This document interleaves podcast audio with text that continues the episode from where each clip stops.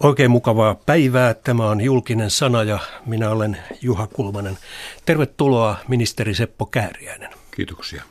Ja onnittelut ministerin arvonimestä kiitos. aluksi. Kiitos, kiitos. Mutta nyt teen siteerauksen. Vankka sumu eksyisi, jos tietä ei olisi, kahdestaan itsensä kanssa, vain askelten ääni, lenkillä mietittyä, ole hiljaa, jos ei sanottavaa. Tämä oli neljä päivää sitten sinun twiittisi. Toivottavasti et, et ole nyt hiljaa ja on sanottavaa. No, yritetään vastata sinun kysymyksiin. No hyvä. Tuota niin, todellakin 30 vuotta sitten 87 tulit eduskuntaan ja olin seuraamassa sitä vaalikamppailun alkuhetkiä silloin, tai miten rakennettiin sinun urasi alkua ja tässä ohjelmassa kuullaan nyt joitakin näytteitä siitä ja silloin sait lempinimen, tai olit jo saanut lempinimen Iso Vihreä. Eikös me pysytä samalla kannalla tämän Iso Vihreä, tai Iso Vihreä, miten se taipuukaan, tämän, tämän tuota, iskulauseen käytössä samalla kannalla kuin varhemmin on todettu, että se ei ole mikään tämmöinen erityinen leimo, jota pyritään luomaan, mutta lyömään minun taikka minun ajamani linjaa, vaan että se, se, on, se on olemassa ja tulee esille niin luontevasti ja tulee esille varsinkin silloin, kun, kun lähestymme energia- ja ympäristöasioissa tiettyä kohderyhmää, niin silloin tämän käyttäminen on, on tuota, jopa paikallaan, jopa, jopa näkyvästikin paikallaan. Mm. Mutta muutoin se pää, pääsanoma on tämä joukon esittelemä vahvan vaikuttajan, vahvan vaikuttajan linja, joka sitten toistuu joka ikisessä paikassa iso vihreä asia, joka sanotaan, mutta sitä ei kirjoiteta. Sitä ei kirjoiteta. Joo. Niin, iso vihreä sanotaan, mutta sitä ei kirjoiteta. Tuo oli siitä teidän suunnittelukokoukset. Siellä oli vähän noita ilmastointikohinoita ja sen ajan sekaisin teille äänitetty, että sen kuulee, että siinä oli ajan patinaa. Seppo Kääriäinen, miltä se tuntui kuunnella? Et tullut silloin tyhjästä, olit keskustan puoluesihteeri silloin, tai keskustapuolueen, niin kuin sanottiin silloin. Muistan tuon valmistelupalaverin, joita pidettiin. Se oli kuitenkin sellainen äh, niin sanottu haasteellinen tilanne. Oli ollut puoluesihteerinä aika monta vuotta ja asuntkin äh, Helsingissä sen, sen tehtävän takia, kun tulin sitten Kuopiolainen vaalipiiriin kotiseudulle ehdokkaaksi, niin se oli haasteellinen tilanne yrittää löytää sitten kotiläänin väeltä – luottamusta ja sen takia juuri keskityttiin aika tavalla sen miettimiseen, että mikä on se profiili, mikä on se slogan, se kuva, joka minusta pyrittiin luomaan. Sitä me tuossa äsken puntaroimme.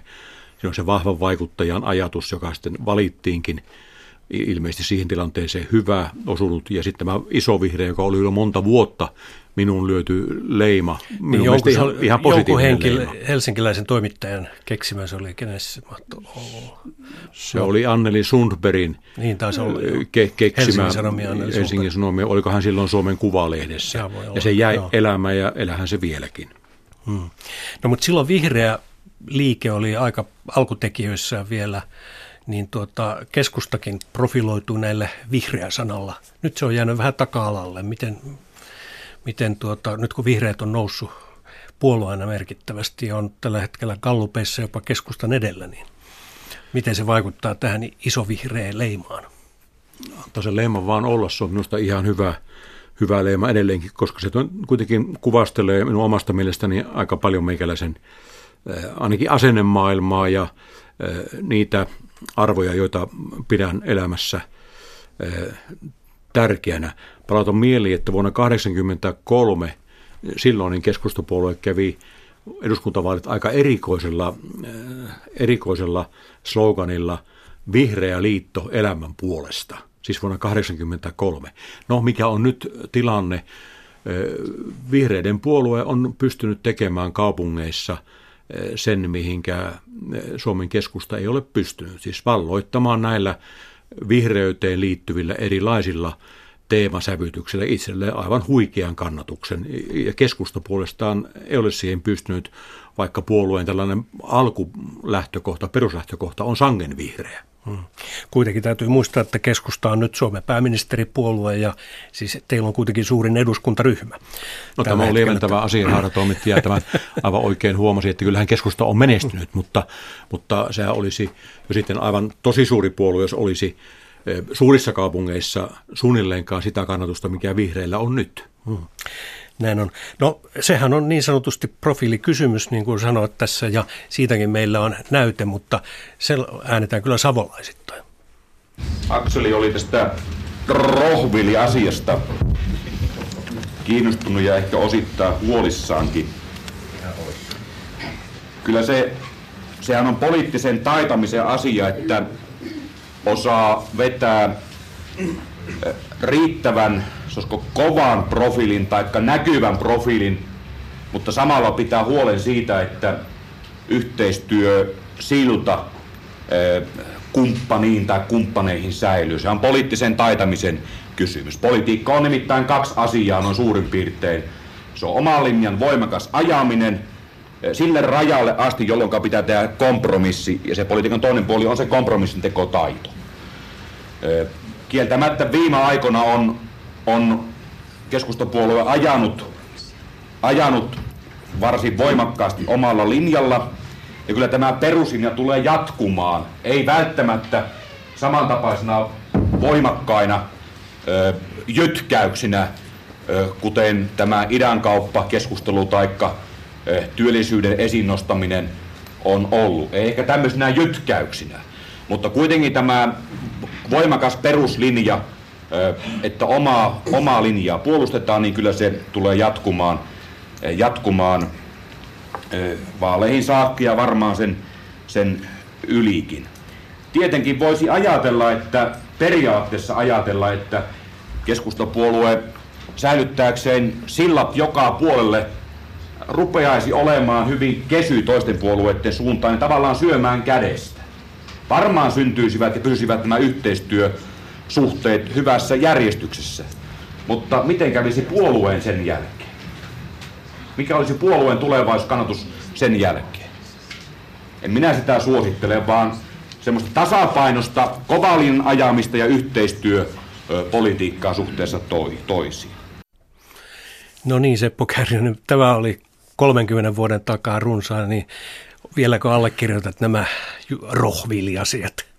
Yllättävän kypsästi kyllä silloin osasin asioita ajatella. Olen kyllä edelleenkin samaa mieltä silloin, kun puhutaan puolueen asemien vahvistamisesta, mutta kuitenkin suhteessa sitten maan asioita hoitamiseen. Kyllä minusta edelleenkin asiat ovat tuolla tavalla. Palautan mieliin sen, että silloin 87 vaalien allahan keskusta oli lähtenyt haastamaan oikein todella kovalla kädellä demareita. Kyllä.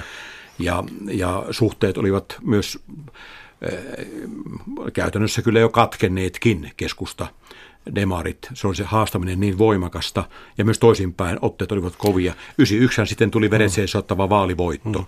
ja silloin vaihtui valta Suomessa. Niin, mutta silloin 80-luvulla Paavo Väyrynen oli puolueen puheenjohtaja, sinä olit puoluesihteeri ja te niin kuin teitte näitä jytkäytyksiä, että se ei ollut perussuomalaisten jytky ensimmäinen, vaan teillä oli näitä jytkävyksiä. Ja, mutta se ei vienyt 87 hallitukseen vaan silloin oli tämä niin sanottu manuaalinen ohjaus, että tuli Holkerin hallitus ja te jäitte ulkopuolelle. Me jäimme silloin oppositioon. Mutta jäl... nyt, nyt sitten 91 oli se veret seisauttaa Joo, voitto. 87 jäimme oppositioon ja näin jälkeenpäin ajatellen voi sanoa, että se oli ehkä myös onni, että tällä tavalla kävi, koska me sitten pääsimme keräämään voi, uudistumaan ja keräämään voimaa neljän vuoden aikana. 91 tuli sitten todella vedet seisottava vaalivoitto. Ja siitä alkoi tämä maan kurssi myös muuttua. Demareiden asema alkoi vähitellen rapistua.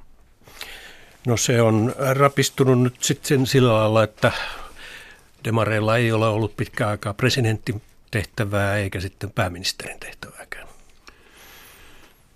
Niin, 87 vaalit on minun mielestäni Suomen lähihistoriassa kyllä käännekohta tapahtuma varmasti monessakin mielessä.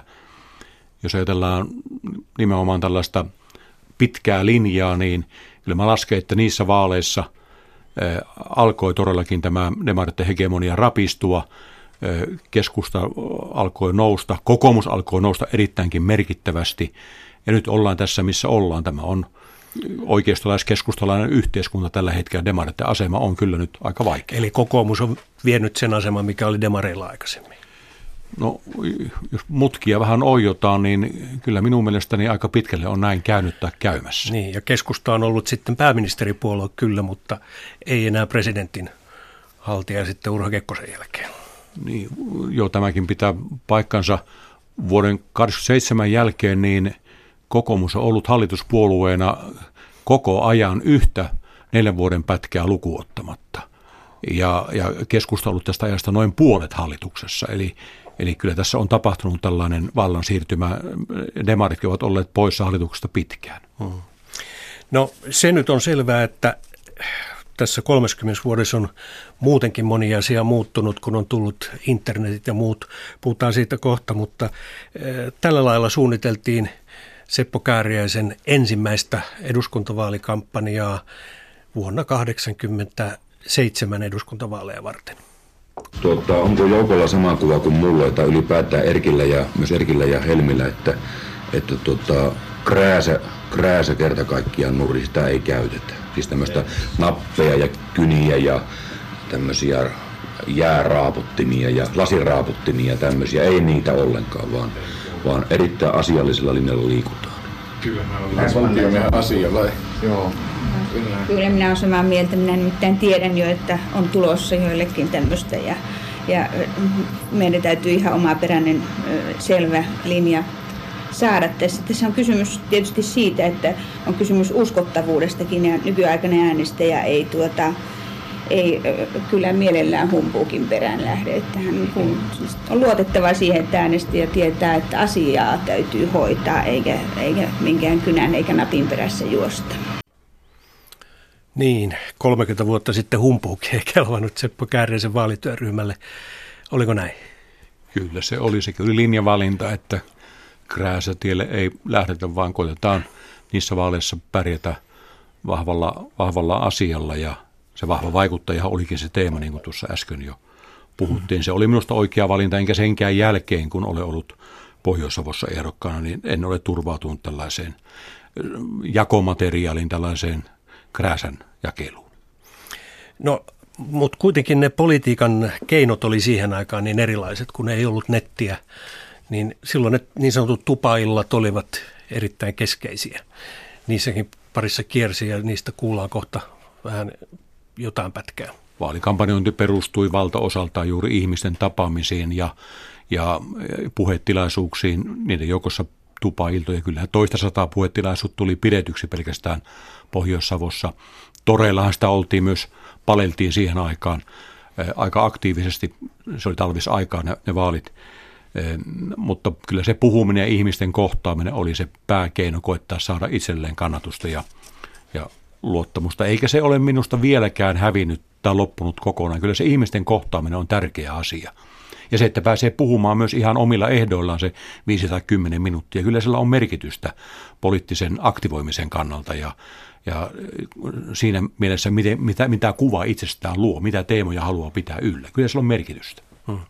No olisitko Seppo Kääriäinen voinut kuvitella silloin 87, kun tulit eduskuntaan? Nyt on sitten eduskuntatalo hienosti uudistettu ja pääsitte taas sinne juhlavasti aloittamaan uudet valtiopäivät Suomen satavuotisjuhlavuonna niin uusittuihin tiloihin, niin olisitko silloin voinut kuvitella, että tämä on nyt aikakausi, jolloin ihmiset keskustelee tuolla somemaailmassa niin, ja viestit sinkoilee sitä kautta ja itsekin twiittaat viikoittain, päiv- lähes päivittäin tai ainakin viikonloputtain. Ei tätä, ei tätä tällaista viestinnän muotoa ja keskustelun muotoa tietysti voinut edes kuvitellakaan. Sen kyllä saattoi nähdä, että median merkitys ja viestinnän ja vuorovaikutuksen merkitys tulee kasvamaan tavalla tai toisella.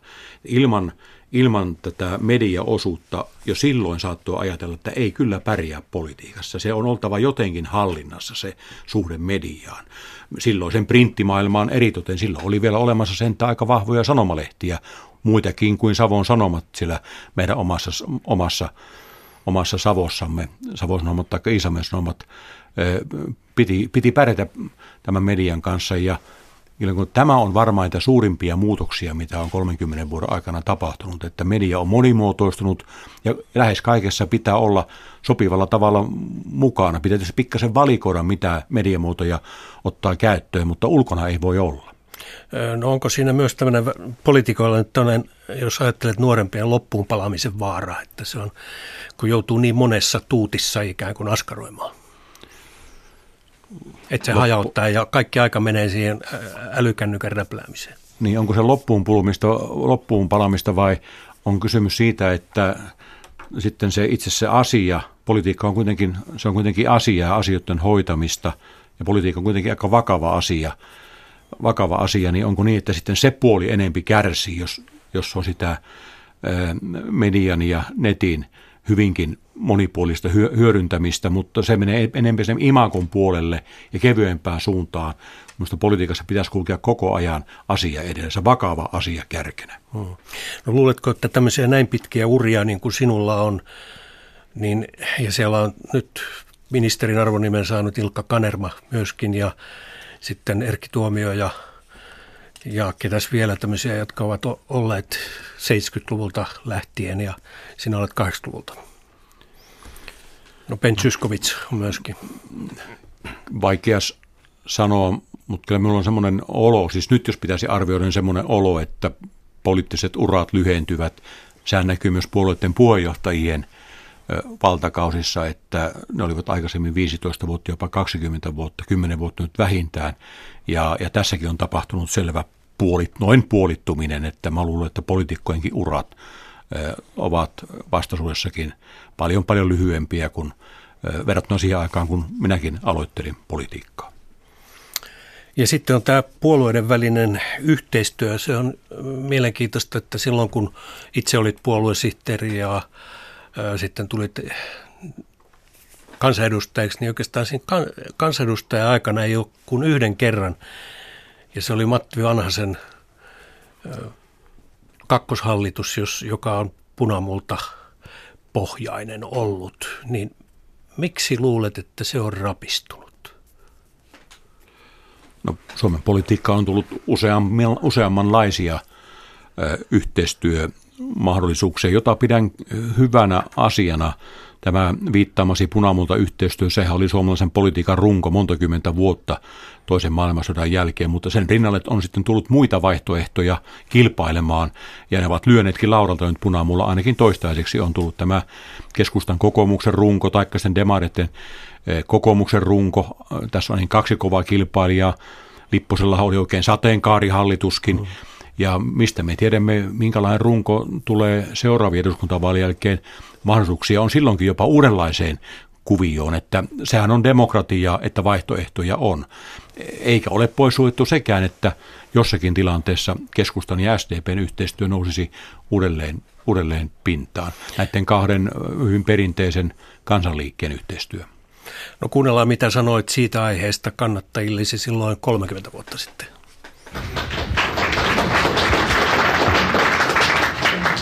Saatiin tuossa sivumennen sitten toinen, toinen jämäkkä puheenvuoro. Olisiko vielä kysymyksiä jommalle kummalle? Tästä on keskusteluun päästy. No Matti. Ei kun kysyisin demarin puolelta lukuja koko homma. Uskaltaako ne demarit tosiaan lähteä kokoomuksen kanssa hallitukseen? Mitenkä käy sillä vasemmalla laajalla sitten? Nyt on viisaita miehiä, niin vastatkin. Toinen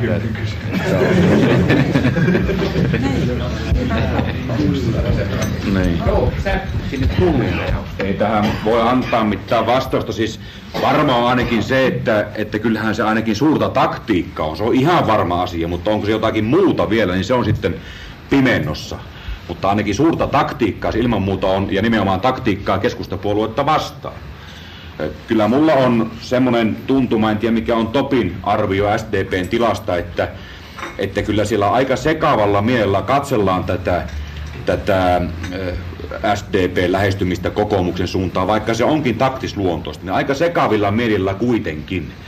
Ja kyllä siellä on tällaisia punavulta miehiä hyvin paljon siinäkin puolueessa, ja myös selvää vasemmistoisena puolueessa ainakin vielä on, ainakin jonkun verran on kyllä siellä olevat SAK edustajat ja muut tämmöiset vakaumukselliset tyypit, niin, niin eivät ne sulata sitä, että aivan noin vain pelkästään taktiikkasyistä lähdetään oikeistoa tukemaan ja keskustaa, keskustaa näin, näin lyömään.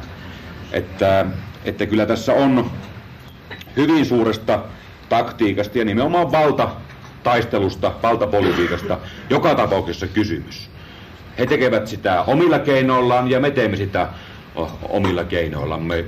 Siihen suhteessa kyllä pitää olla SDP ja meidän, voisi sanoa, varovaisia tai maltillisia, että, että se ei mene, sanoisiko täysin tolkuttomaksi ja täysin hallitsemattomaksi otteluksi, koska se voi sitten johtaa kyllä siltojen, ei palaamiseen, vaan romahtamiseen, eikä pitkäksi aikaa niiden, niiden romahtamista. Tämä maa tarvitsee ihan varmaan että kahden puolueiden yhteistyötä tulevinakin aikoina. Se on ihan varma asia. Niin, Seppo Kääriäinen. Tämä on siis suora lähetys julkinen sana. Minä olen Juha Kulmanen ja täällä on ministeri Seppo Kääriäinen vieraana. Ja kuulimme tuossa 30 vuoden takaa, kun olit nousemassa eduskuntaan. Ja noilla puheilla sitten nousitkin. Ja olit silloin vähän niin kuin punamulta miehiä. Oletko sitä vieläkin? Niin, tämä on paradoksaalista, että sitten minusta tuli ensimmäisen kerran ministeri nimenomaan keskustan ja kokoomuksen mm, yhteistyöhallitukseen. Kyllä, kauppa- ja teollisuusministeri. Hallitukseen, kauppa- ja teollisuusministeriksi Esko Aho johtamaan hallitukseen. Minä olen sillä tavalla ehkä pehmentänyt omaa suhtautumista, että minä katson, että vaalitulos täytyy totta kai ottaa huomioon ja pitää, olla, pitää hyväksyä ne monet vaihtoehdot, Historiallisesti ottaen kyllä näen, että tämä keskustan ja SDPn yhteistyö on ollut tälle maalle kyllä, se on ollut ihan perustan luomista, mutta nyt ei enää pitkä aika ole ollut mahdollisuuksia sen toteuttamiseen johtuen siitä, että vaalitulos ei ole antanut siihen mahdollisuuksia. No 2000-luvullahan on yksi ollut, eli vanhaisen kakkoshallitus oli, oli punamulta pohjalle rakennettu. Eikö se toiminut vai sitten tuli Kataisen Kataisen nämä laajapohjaiset hallitukset. Se pärjäsi hyvin. Keskusta se, ja oppositio. Se pärjäsi hyvin se vanhan se ensimmäinen hallitus, keskustan ja SDPn hallitus. Talouttakin hoidettiin erittäin hyvin, hyvillä tuloksilla, että siitä jää hyvä maku suuhun. Siinähän kävi sitten niin sen vaalikauden loppupuolella, että SDP menetti yllättävästi kannatusta, vaikka näytti siltä Gallupeiden perusteella, että sehän saattaa nostaa jopa suurimmaksi tämä silloin Eero Henloman johtama, johtama puolue. Mutta ei käynytkään niin, vaan se menetti kannatustaan ja kokoomus nousi aika pitkälle, paitsi Kataisen ansiosta, niin Sauli Niinistön ansiosta, joka, joka mm. sai hurjia äänimääriä tuolla mm. uudella maalla. Mm. Että, että se itse asiassa vaalikausi tuloksiltaan, se oli hyvää aikaa Suomen kannalta. Suomen taloudessa varsinkin. Niin sanoin vahingossa, kata, siis vanhaisen kakkonen vai se oli vanhaisen ykkösen. Se oli vanhaisen ykkönen. Ja, ja sinä nousit silloin puolustusministeriksi, Kyllä. kun vanhanen nousi pääministeriksi Kyllä. Anneli Jäättemään Kyllä. yllättävän eron jälkeen. Ja tuota, niin silloin oli keskustassa kyllä kriisi sen pääministerivaihdouksen yhteydessä, mutta se selvisi siitä, koska vanhanen oli sitten kuitenkin seitsemän vuotta yhteensä Joo, se, se Pääministeri silloin, ja Kiviniemi vielä vuoden siihen. Silloin oli silloin juhannuksena 2003, silloin oli selvä kriisi, ihan oikein toimittaja tämän asian kuvaille, hyvin sekaava tilanne ja vaikea tilanne. En tiedä, onko vielä kaikkea edes kerrottukaan, miten, miten kaikki meni, mutta, mutta Vanhanen otti kyllä aika nopeasti tilanteen haltuunsa ja sai rauhoittumaan tilanteen eh, keskustan sisällä ja myös suhteessa demareihin, että se alkoi sitten se Lutvio tuossa yhteistyö kesällä 2003 erittäinkin hyvin ja kuten äsken sanoin, niin koko kausi ja meni sitten eh, erinomaisesti. Mm-hmm. No palataan Seppo Käärinen näihin twiitteisi. Muistan nyt tältä kesältä yhden twiitin, jossa sanoit näin, että että kun ollaan voiton päällä tai ollaan jotenkin voitolla, niin kuin tässä tapauksessa nyt keskustaa pääministeripuolue ja suurin puolue eduskunnassa, niin siinä piire, piilee aina vaara. Samoin samoit, samo, samasta asiasta nyt tämän nousevan talouden suhteen, että kun talous on lähtenyt kasvuun, niin nyt pitää olla sen kanssa tosi tarkkana, että siinä piilee vaaran siemen ja suurimmat virheet voidaan tehdä silloin. Joo, tällaisia viittauksia olen tehnyt.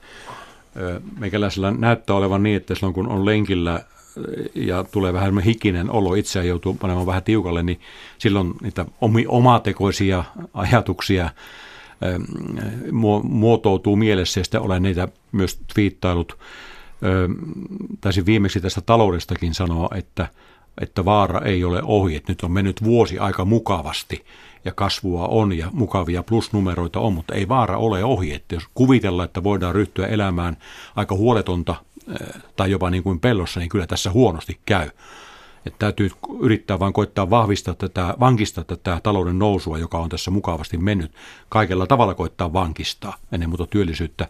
Mutta kyllä politiikassakin, puolueelämässäkin, niin, niin silloin kun on tullut voitto, niin siinä huumassa kyllä voidaan tehdä virheitä ja voidaan ruveta kuvittelemaan kaikenlaista. Ja ehkä ennen muuta semmoinen ylimielisyyden tauti, se iskee kyllä hyvin herkästi se on, taitaa olla aika inhimillistäkin, että kun on voiton päällä, on menestytty, niin, niin kuvitellaan, että tässä nyt ollaan sitten ö, pitkiä aikoja, voidaan tehdä mitä tahansa. Se ei ole tällä tavalla. Mutta asia on myös toisinpäin. Tappiossa on voiton siemen. Silloin kun on tullut oikein takkiin, on saanut oikein köninsä, niin se monta kertaa pysäyttää miettimään, että mitä mä olen tehnyt väärin. Pitää mennä peli eteen ja miettiä, että, että missä minä voisin toimia toisin ja paremmin, ja paremmin luottamusta ihmiseltä hankkien. Hmm. No, tämä on juuri pitkän uran sitten parhaita varmasti kokemuksia se, että on nähnyt ne molemmat puolet ja osaa tulkita sitten niitä. Että, ja nähnyt myös sen, että sieltä tappiosta voi nousta. Kyllä, se on ehkä, se on sitä, se on nimeltään kokemus. Mm-hmm. Ja, ja se, siihen kuuluu sekä voitot että tappiot. Ja ilman tappioita niin ei koskaan kasva poliitikoksi e, eikä hoitamaan maan asioita. Pitää, pitää tulla köniin myös ihan henkilökohtaisissa vaalitilanteissa. Silloin oppii suhteuttamaan asioita ja oppii suhtautumaan itsensäkin rakentava itsekriittisesti. Hmm. No onko niin, että se Iisalmen, se Kääriälän tila Kirman, Kirmajärven rannalla, niin se myös tuota, niin on semmoinen lähde, josta voi ammentaa monenlaista niin kuin ajattelua, että ne juuret on niin syvällä siellä. Siellä muuten susiakin saattaa pyöriä. Ja karhu. Ja, su, susi, ja karhu onko susiengin suosikki? On, on. Olen penkkiurheilija ja siihen kuuluu tämä susiengin kannattaminenkin. On meillä karhukin siellä, kotikarhu siellä, siellä metsissämme. Kyllä se Kääriällä on ja se Kirvankylä minulle se on, on erittäin suuri asia. Juuret ovat siellä ja minä koen vähän semmoista liittymistä tiettyyn historiaan, sukupolvien historiaankin erittäin pitkällä aikajänteellä, vuosisatojenkin aikajänteellä. Ja kun sillä omissa oloissaan saa olla turvallisesti eleellä, tehdä niitä kotipiirihommia, kulkea metsässä, kävellä lenkkiä, lenkkejä maanteilla ja metsäteillä, niin sieltä se voima tulee ja se jaksaminen, jaksaminen tulee. No millä mielellä seurasit siellä sitten näitä Turun tapahtumia ja monia muita, kun olet entinen puolustusministeri, olet ollut puolustusvaliokunnan puheenjohtaja. Turvallisuusasiat ovat hyvin keskeisiä, olet reservin majuri ja niin edelleen, niin tuota, se oli vakava tilanne, mutta onko siihen reagoitu mielestäsi yli tai oikein? No minun mielestä on reagoitu oikein ja reagointihan jatkuu, koska koko ajan valtiovaltakin pohtii, että kuinka voitaisiin ennakolta estää tällaisia tilanteita. Toimenpiteitä on harkinnan alla – kaikkiahan ei voida ennakolta estää. Me olemme siirtyneet semmoiseen maailman tilanteeseen, ja Suomikin on osa hyvässä ja pahassa. Kaikkia ei voida estää. Ehkä se on myös semmoinen muutos, että meitä, me, me suomalaisetkin voimme tässä asiassa tehdä yhtä ja toista, muun muassa niin, että, että olisimme valppaita sen suhteen, mitä ympäristössä, ympäristössämme tapahtuu. Minä en kannata ilmiantoyhteiskuntaa, pelkään ilmiantoyhteiskuntaa, mutta silloin kun kansalainen havaitsee epäilyttävää ympäristössään, niin kyllä minusta on paikalla, että siitä viranomaisille kerrotaan, joka sitten tsekkaa, että onko siinä jotakin. Että niin kuin sillä tavalla tämä nämä maailmankin uhkat, niin ovat tulleet meidän arkielämään, joka pitää ottaa jollakin tavalla huomioon. Eli se on, kun kuuntelin noita vanhoja nauhoja, niin siellä nousi tämä yhteisvastuu, niin se on jotakin siihen liittyvää. Se on yhteisvastuuta ja se on yhteisöllisyyttä ja se on huolen pitämistä lähimmäisistä ja ja lähiympäristöstä. Sitähän se on. Mutta onko nyt liian kova linja otettu siis yhden yksittäisen tapauksen johdosta? No se herät... Siit, siitähän nyt käydään kova vääntö, että mikä se linja on. Ja esimerkiksi vihreillä, kun se mainittiin puolueena, on aivan erilainen tulokulma tähän asiaan. Niin, nyt puhut ehkä vähän laajemmin tästä kyllä, turvapaikka, kyllä. turvapaikkapolitiikassa, joka on ihan oma, oma iso asiansa, oma möhkäilemään iso asiansa ja tulee muuten olemaan nyt vakava ja kova haaste, kun näitä kielteisiä turvapaikkapäätöksiä tulee, oikeusistuimista alkaa tulla vähän niin kuin aaltona lähikuukausien aikana. Se on vähän uusi vaihe tässä turvapaikkapolitiikassa aikaisempaa. Se on uusi vaihe ja haasteellinen vaihe meidän yhteiskunnallamme. Minä seurasin hyvin tarkkaan, mitä kansiapäällikkö Nerki sanoi Yleen puolella. Minusta hänellä on sellainen maltillinen oikea, oikea suhtainen ja myös hyvin maltillinen suhtautuminen tähän tilanteeseen, kuinka sitä voitaisiin hallita ilman, että niistä kehkeytyy uusia kärhämiä meidän yhteiskuntamme sisään. Ne ovat vaikeita asioita, todella vaikeita ja pitää myös ymmärtää virkamiehiä ja poliisia, jotka joutuvat toimimaan tässä paineellisessa tilanteessa oikein ristiaallokossa, missä tulee paineita tuolta ja tuolta, mutta kuitenkin on toimittava järjestyneen yhteiskunnan mukaisella tavalla. Mm. Että, ymmärrätkö myös niitä paineita, ymmärrän.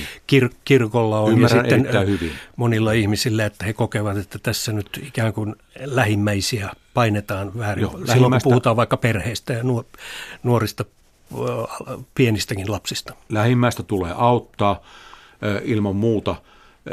Se on minusta niin selvä lähtökohta, tämä lähimmäisen auttaminen. Siinä rinnalla pitää koko ajan kuljettaa sitä yhteiskunnan järjestystä ja, ja yhteiskunnan laillista, laillista järjestystä, että nämä eivät ole toistensa vastakohtia.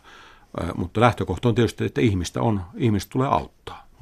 Hänen, hänen hädässään. Silloin kun se on oikea hätä, kun se on perusteltua, eikä se liity mitään, mitään, mitään rikollista.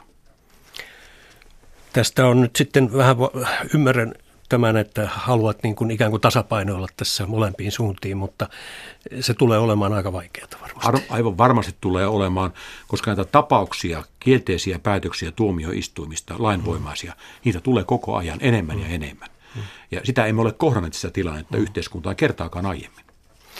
No vielä Seppo Kääriäinen tästä muuttuneesta maailmasta 30 vuodessa viittasi tuohon, kun ei ollut sosiaalista mediaa silloin, kun aloitit urasi, niin ei ollut myöskään näitä kyberuhkia. Miten puolustusasioihin erikoistuneena poliitikkona niin näet nyt sitten nämä? Suomi on kyllä valmistautunut, varustautunut omalta puoleltaan aika hyvin näihin, näihin uudenlaisiin uhkatekijöihin, jotka ovat siis perinteisten uhkien, perinteisen sodankäynnin ulkopuolisia asioita.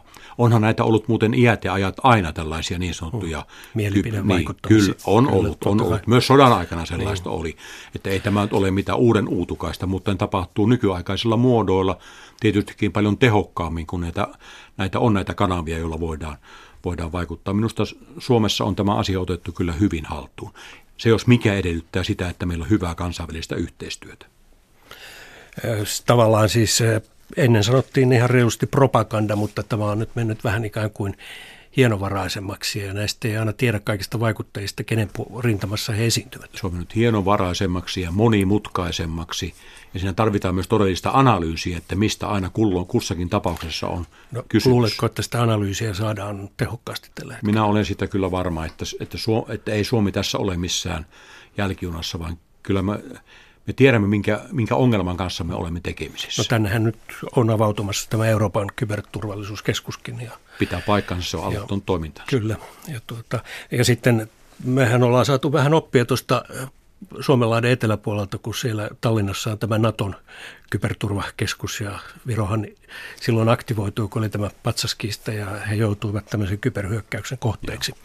Olen vieraillutkin siellä ja siinä on aika monta NATO-maata liittynyt, mutta Suomi ei tietenkään kuulu siihen, koska Suomi ei kuulu NATOon. Mm. Onko nämä puolustusfundamentaalit tässä 30 vuodessa muuttunut?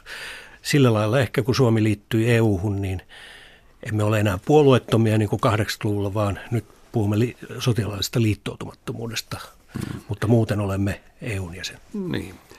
Se, ehkä se viimeisin termi on se, että Suomi on sotilasliittoon kuulumaton maa, mm. ja se varmasti kuvastaa oikein sitä tilannetta, joka Suomella tällä on. Tällä hetkellä on se positio juuri tämä. Mutta, Liikkuuko ole, se doktriini, puolustusdoktriini? Mutta sitten, siihen, sitten se pitää koko ajan huomata, että Suomi on erittäin aktiivisessa, tiiviissä kansainvälisessä yhteistyössä liittyen sekä perinteiseen puolustukseen että näihin uudenlaisiin kysymyksiin, johon viittasit hybridi- ja kyberpuolella. Että se on varmasti iso muutos 30 vuoden aikana, kun tämä kaarta kysyt, niin tämä on varmasti iso muutos, että kansainvälinen yhteistyö on tiivistynyt Euroopan laajuisesti, me olemme siinä mukana, Ja sitten myös kahdenvälisesti tämä Ruotsi-yhteistyöhän tässä on nyt kulkenut pitkilläkin askelilla eteenpäin. Sitä pitää erittäin myönteisenä asiana, unohtamatta sitten myöskään tätä Yhdysvaltain suuntaa. Hmm. No entäs sitten 80-luvulla oli vielä Neuvostoliitto, no se oli kyllä Gorbatsovin aikaa se 80-luvun loppu, mutta ennen sitä ei ollut. Niin, ja nyt on sitten Venäjä, joka on ikään kuin voimistunut varsinkin sotilaallisella puolella tässä erilaisissa info, infovaikuttamisessa, niin kumman kanssa sitten lopulta oli helpompi tulla toimeen tämän ehkä ennalta arvattoman Neuvostoliiton vai, vai nyky-Venäjän? En vertaile, en halua vertailla, en pystykään näin lyhyessä vertailemaan, mutta molempien kanssa on pitänyt tulla toimeen. Kyllähän Suomi on siinä suhteessa aika taitava maa että, ja taitava valtiojohto, että, että me osaamme tämän taidon. Mä luulen, että sen takia suomalaisilta ehkä myös kysytään hiukan näkemyksiä, muutkin kysyvät näkemyksiä suomalaisilta, kuinka mikä, mikä on meidän arviomme vaikkapa Venäjästä tai Euroopan tilanteesta, että se on vuosikymmenten aikana olemme tämän osaamispääoma itsellemme kerryttäneet ja, ja sillä on arvoa meille, suurtakin arvoa, mutta arvoa myös sitten jopa maailman johtaville maille. Hmm. No mennään seuraavaan vielä teemaan. Otetaan yksi pätkä ja, ja vauhtia 30 vuoden takaa.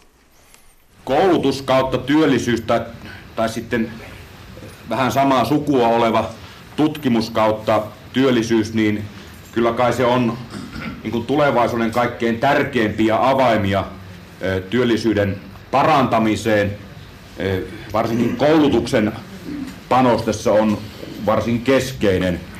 Ei riitä se, että käypi esimerkiksi hyvän ammattikoulutuksen ja jääpi sitten sen varaan, vaan, vaan olen Matti siitä, että aikuiskoulutus on, on tulevaisuuden musiikki ja myös ajatellen sitä, että ihminen saapi, saapi työtä aika rajusti muuttuvissa oloissa ja voi sanoa, että teknologian eteenpäin rynniessä vahvalla ja vahvalla tavalla koko ajan.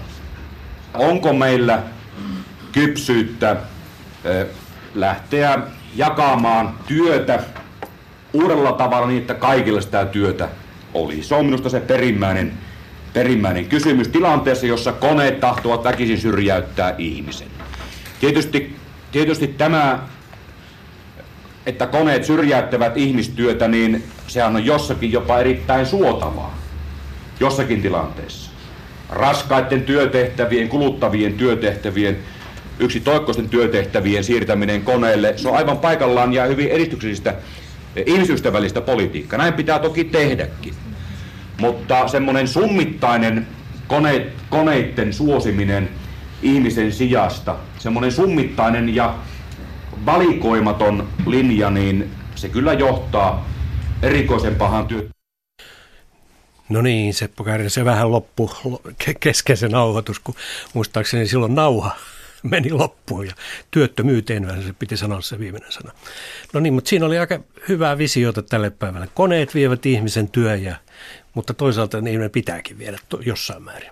Mutta viekö oli, tekoäly nyt kohta kaiken? Se oli siis 30 vuotta sitten pidetty, mm. pidetty vaalipuhe ja huomaan, että kyllä minä jäljellä taisin silloin kyllä olla. No kyllä se täytyy myöntää. Joo, ja että siinä on erittäin paljon yhtymäkohtia siihen, mitä, mitenkä nyt me näemme tämän työn muuttumisen ja tämän robottimaailman, tekomaailman tunkeutumisen työma- työmaailmaan. Se on, se on väistämätön suunta ja se on valtaosaltaan se on hyvä suunta, mutta kyllä sen täytyy olla myös ohjaavaa otetta, että, että, että kuitenkin yritetään pitää tämä tekoälyn ja robotti, robottien valta jollakin tavalla hallinnassa, että se ei voi mennä ihan mihin tahansa se voi mennä, mennä ihan ti, mihin tahansa. Onhan niitä, kuullaan nyt semmoisiakin puheita, että, että niistä voi tulla jopa maailmanlaajuinen uhka, uh-huh. jos ne pääsitään aivan valloille, että kyllä se vaatii semmoista poliittista ohjaamista, sekin asia. Ja tässä on tätä suurvaltakilpailua, Suurvalta että kuka, kuka keksi sen tehokkaamman tekoälyn ensimmäisen. Kyllä, kyllä. Jo, tämä on suuren luokan kysymys. No et mihinkään robottiarmeijoihin sitten kuitenkaan usko, kun äsken puhuimme puolustusasioista. Toivotaan, että sellaiseen koneiden sotaan ei mennä ihmisten siinä kuolevat. Siinäkin sodassa loppujen lopuksi, jos semmoinen, semmoinen, semmoinen uhkakuva joskus Tämä on vähän niin kuin olisi ollut ihan skifi-puhetta 80-luvulla. Mutta... No, minä myönnän kyllä, että hiukan siinä oli vähän tällaista. Siinä oli vähän tällaista.